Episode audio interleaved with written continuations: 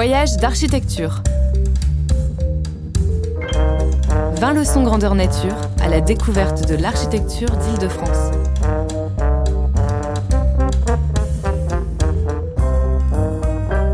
Une émission des CAUE d'Île-de-France, d'après les leçons itinérantes organisées lors des Journées nationales de l'architecture 2017.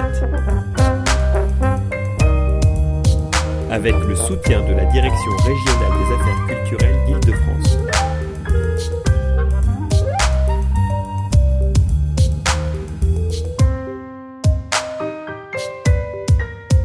Leçon numéro 14. Les villes nouvelles 50 ans après. Un reportage de Juliette Médevielle.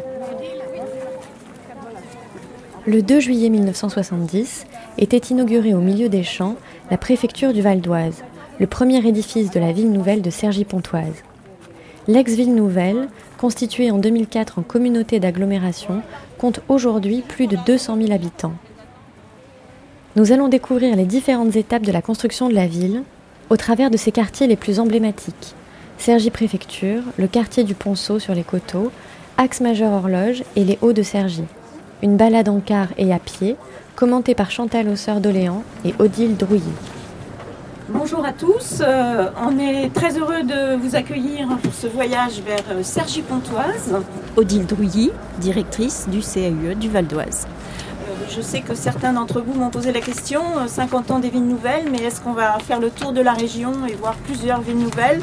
Non, dans une après-midi, malheureusement, il y a beaucoup de choses à voir. Donc nous sommes en route pour Cergy-Pontoise. On y va. Au cours des années 60, la région a été créée comme entité administrative sous l'autorité de préfet, puisqu'on se disait que c'était peut-être bien d'envisager l'aménagement du territoire à l'échelle d'une entité un peu plus grande que les départements. Chantal Hausser-Doléan, architecte urbaniste au CAUE du Val d'Oise. Donc la région de Paris regroupait Paris, le département de la Seine-et-Oise et la Seine-et-Marne. Et puis, on a créé un statut spécial pour la région de Paris. Le district de la région de Paris où l'exécutif était confié au préfet de la Seine, dont Paul Delouvrier, qu'on appelle le père des villes nouvelles, a été nommé délégué général par De Gaulle. Et l'ambition de Paul Delouvrier, c'était l'idée qu'on ne pouvait pas avoir à la fois une région forte, on allait réfléchir à l'aménagement du territoire, et un département de la Seine de Paris qui couvrait à lui seul un territoire extrêmement vaste. Et donc en 1964, 10 juillet, il y a une loi qui a porté réorganisation de la région parisienne. On a explosé le département de la Seine, dit de Paris, en gardant 4 départements, donc Paris, intramuros, les Hauts-de-Seine, constitué de 27 communes, la Seine-Saint-Denis, 24 communes, et le Val-de-Marne. Donc plus de département de la Seine. Pendant ce temps-là, on fait aussi disparaître le département de Seine-et-Oise. Donc voilà qu'en 64, on a nos départements de la région Île-de-France tels qu'ils existent aujourd'hui, et on a le Val d'Oise, dont la préfecture est pontoise. Donc la vision de Paul Delouvrier, c'était qu'il fallait arrêter de développer la capitale en tache d'huile et créer plusieurs centres à une distance suffisante pour qu'ils aient une certaine autonomie, où il y a à la fois logement, emploi, services, toutes les aménités urbaines qui font qu'on puisse vivre sur place et en même temps en étant bien relié à Paris, puisque de toute façon, la dépendance existe aussi. Alors, les villes nouvelles, vous les connaissez tous, Marne-la-Vallée, Saint-Quentin-en-Yvelines, Évry, Melun-Sénard et bien sûr Cergy-Pontoise. Quand on pense ville nouvelle, on ne pense que au territoire, entre guillemets, vierge, sur lequel s'est implanté le cœur de la ville nouvelle. Mais en fait, le territoire sur lequel l'action de la ville nouvelle s'est mise en œuvre est beaucoup plus grand. Donc, il y a eu la création de ce qu'on appelle un établissement public d'aménagement, ce qui est la même chose que pour la défense. Voilà, l'EPA de la ville nouvelle de Cergy-Pontoise en 69, jusqu'à ce qu'il y ait une décision de dire que la ville nouvelle, dans ses objectifs, était achevée. Et depuis 2004, le territoire de la ville nouvelle est retombé dans le droit commun et constitue maintenant la communauté d'agglomération de Cergy-Pontoise qui a tous les pouvoirs pour gérer son territoire. Pour diriger cet établissement public d'aménagement, Paul Delouvrier a choisi un jeune ingénieur des ponts qui s'appelait Bernard Hirsch et l'a désigné directeur de la future ville nouvelle. Et comme il aimait à le dire lui-même, il était directeur de quelque chose qui n'existait pas encore. Et tout était à construire. Alors, le choix du site. Vous voyez l'Oise qui part vers le nord et il y a une boucle qui forme un espèce d'amphithéâtre. Et c'est dans cet amphithéâtre que la ville nouvelle va s'implanter. Et en même temps, elle est collée à Pontoise. On va voir d'ailleurs que Pontoise va pâtir de la création de Cergy d'une certaine façon, puisque le siège de la préfecture va être implanté à Cergy comme signe emblématique de la nouvelle ville. L'autoroute A15 a été créée dès 1968, d'en rendre la ville nouvelle accessible par voiture. Par contre, les transports en commun, qui était un des objectifs premiers, a mis énormément de temps à se mettre en œuvre. Et on va voir que la ville s'est développée en fonction du développement de la ligne RER, donc d'abord Cergy-Préfecture, puis Cergy-Saint-Christophe, puis Cergy-le-Haut.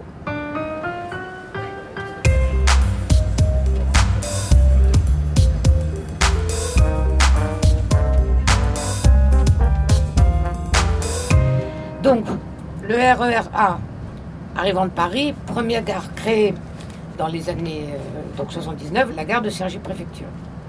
Et puis là, donc entre 70 et 75, c'est le premier quartier de la ville nouvelle, on expérimente la ville sur dalles. Alors, le principe, c'est la séparation des circulations. Donc, les dalles sont uniquement dédiées aux piétons et on met en sous-sol ou en contrebas tous les flux, que ce soit les circulations voitures, les transports en commun, voilà. Alors, cette ville sur dalles, vous verrez, ce qui est assez étonnant, c'est qu'une fois qu'on y est vraiment à certains endroits, on peut complètement oublier qu'on est sur une dalle, mais par contre, quand on arrive par en dessous, on voit vraiment des espèces d'entrailles assez glauques, et puis on a la ville posée au-dessus. Donc toute la question aujourd'hui, maintenant, est de voir comment on peut raccorder cette ville sur dalles avec le sol réel. Donc on va s'arrêter là dans quelques minutes et puis on va vous inviter à nous suivre, à monter sur la dalle et on vous dira quelques mots des principaux bâtiments qu'on peut y voir.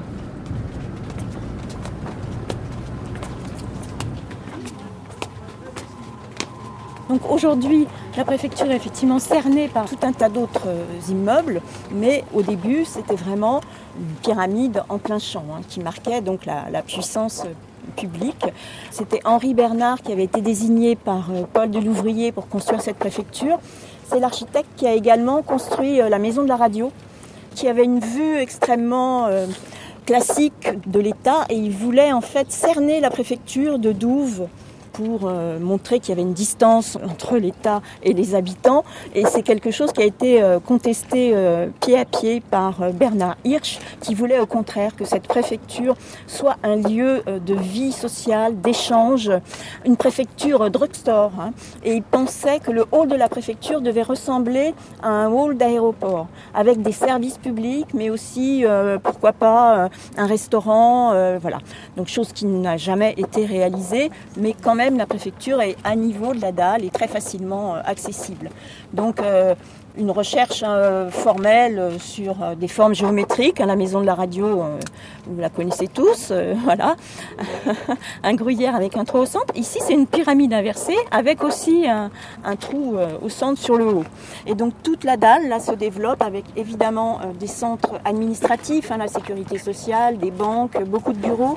Alors là, on va franchir un seuil. Il faut imaginer que jusqu'en 79, même après, il n'y avait rien là. C'est-à-dire que la dalle s'arrêtait ici. On avait le centre commercial au bout, un des premiers ou le premier qui a été fait en cœur de ville. Et là, il n'y avait rien.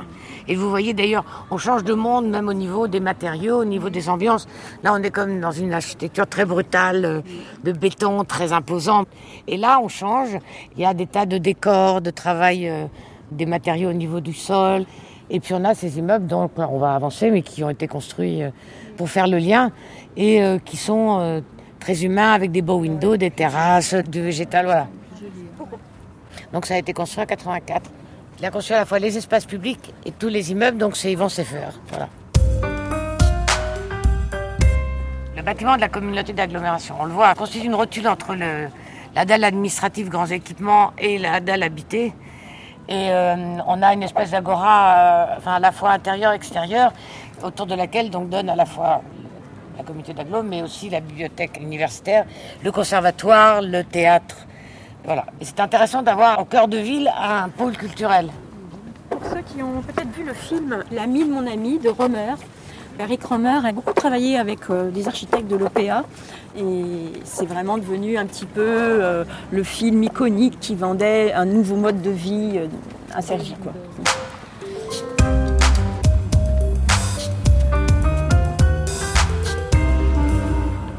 Bernard Hirsch, toute l'équipe de l'EPA, évidemment, on réfléchit énormément à la conception de cette ville nouvelle. Donc on arrive à une conception effectivement d'îlots, au centre desquels on trouve l'école, la maison de quartier et des petits commerces en rez-de-chaussée. Pour que le lien social se crée, pour que les gens puissent avoir une vraie vie autour d'équipements. Donc c'est ce principe d'unité qui a été retenu pour toute la première tranche de création de la ville nouvelle. On est vraiment toujours dans cette idée de recherche, d'expérimentation et d'innovation. On est aussi, évidemment, on chevauche à la fin de la période des grands ensembles qui sont déjà très tôt décriés. Et donc ces villes nouvelles ont vraiment pour ambition de chercher une alternative à ces modèles urbains. Pour poursuivre cette expérimentation, les architectes et urbanistes de la ville nouvelle ont eu l'idée d'organiser un concours. Et donc ce concours a donné lieu à des nouveaux quartiers de la ville qu'on traversera mais qu'on n'aura pas le temps de visiter vraiment. Nous allons tourner pour prendre le boulevard qui nous mène au quartier du Ponceau. Donc une architecture sur une base carrée avec des grandes terrasses. Vous avez tout un réseau de centres et de circulation dans ce quartier, relié au quartier de la préfecture par des passerelles. Et les gens sont extrêmement attachés évidemment à ces passerelles.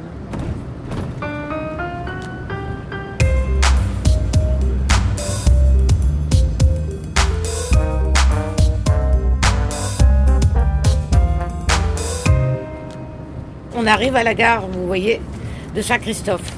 C'est donc la deuxième gare de la ville nouvelle, inaugurée dans les années 90.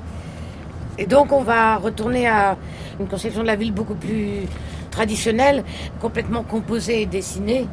On retrouve donc des axes orthogonaux, on va retrouver le sol. En même temps, ce qu'il y a d'un peu extraordinaire et qu'on va aller voir tout à l'heure, une conception de ce quartier dans sa relation avec son site.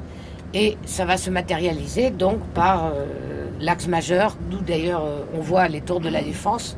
Et c'est un endroit pas majestueux d'usage. Les gens ils vont y faire leur jogging, les enfants viennent y jouer. Enfin, il est très impressionnant dans sa forme, mais tout à fait apprivoisé. C'est vraiment pour les habitants. On verra aussi tout à l'heure, l'axe majeur s'ouvre à partir d'un ensemble d'immeubles construits par Ricardo Bofill. Je pense que vous connaissez peut-être tous la place de Catalogne, à côté de la gare Montparnasse. C'est le même architecte. Ce site-là est vraiment l'emblème de la ville nouvelle de Cergy, puisque au départ, ce quartier s'appelait Cergy-Saint-Christophe, et maintenant il s'appelle Axe Majeur Horloge, l'horloge étant une horloge géante qui est implantée, qu'on verra de loin, qui est implantée sur la gare de Cergy-Saint-Christophe. Alors, là, il faut ouvrir les yeux, parce que c'est quand même un truc particulier. Donc on va monter jusque sur la place qui est là-haut. C'est rare, normalement, nous on essaie toujours de partir de la gare de Cergy-Saint-Christophe et de descendre vers l'Oise. Là on a quand même l'impression, on a une ville qui est comme une ville qui se défend, une ville fortifiée. Bon, vous reconnaissez ceux qui connaissent la place de Catalogne. Il décline quand même son vocabulaire, c'est comme un jeu de construction en bois. Et Montpellier. Mais on verra, c'est intéressant, puisque là on a effectivement quelque chose d'un peu défensif, avec comme... des tours de défense, et puis on va voir que l'autre côté est traité très différemment. Vous pouvez quand même vous retourner. Bon, on voit même la tour Eiffel. C'est là où on voit que le paysage, c'est le regard. Et il faut donner l'occasion de pouvoir regarder. Voilà, et cet aménagement offre à voir ça et donc crée ce paysage-là qui est absolument somptueux. On arrive au bout de cet axe qui part de cette colonne et qui descend jusqu'à l'Oise et qui est l'axe de l'axe majeur. On est vraiment dans une échelle monumentale, mais il y a quand même la place pour les humains. Mais bon, vous voyez les rideaux, c'est des logements.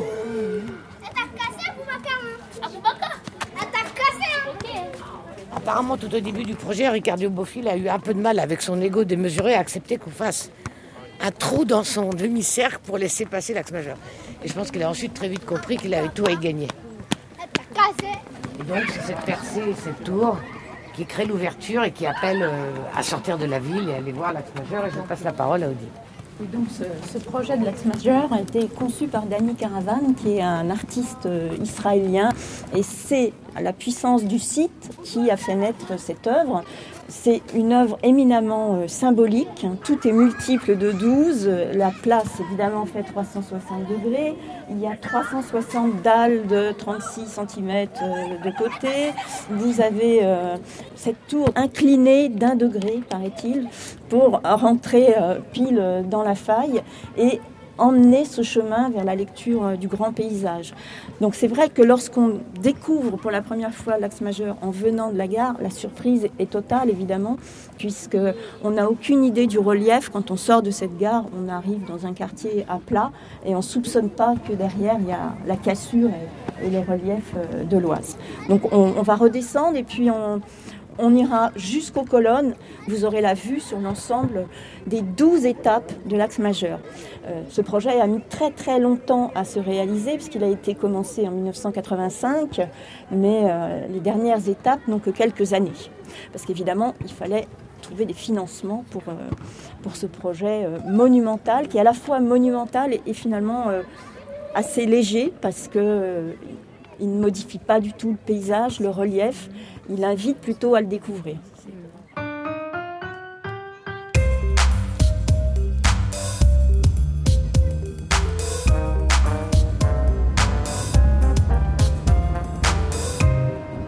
Donc là, nous nous dirigeons vers Cergy-le-Haut, la troisième gare et le troisième quartier de Cergy.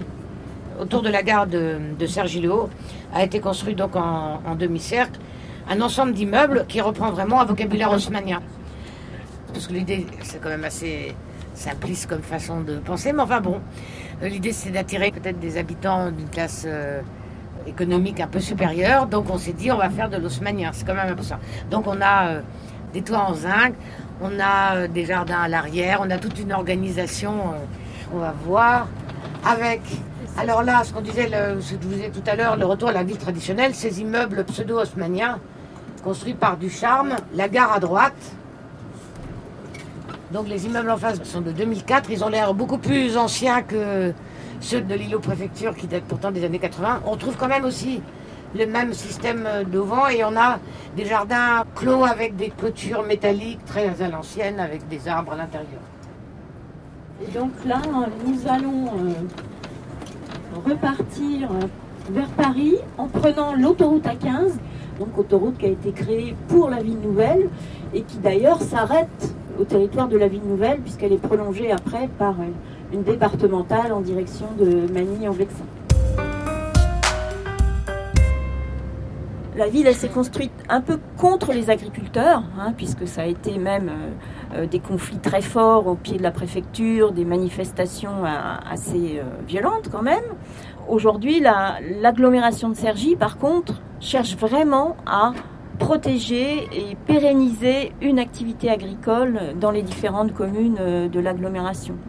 Mais c'est difficile parce que dans les esprits, c'est ancré assez fortement que la ville a mangé les territoires agricoles.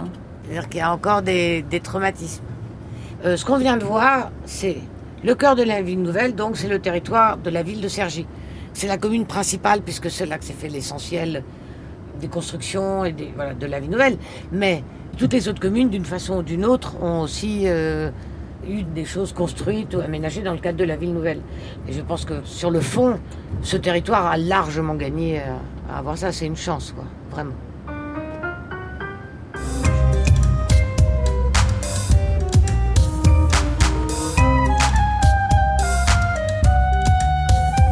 Voyage d'architecture. Une émission des conseils d'architecture, d'urbanisme et de l'environnement d'Île-de-France. Enregistré le 15 octobre 2017 à l'occasion des Journées nationales de l'architecture. Avec le soutien de la Direction régionale des affaires culturelles d'Île-de-France.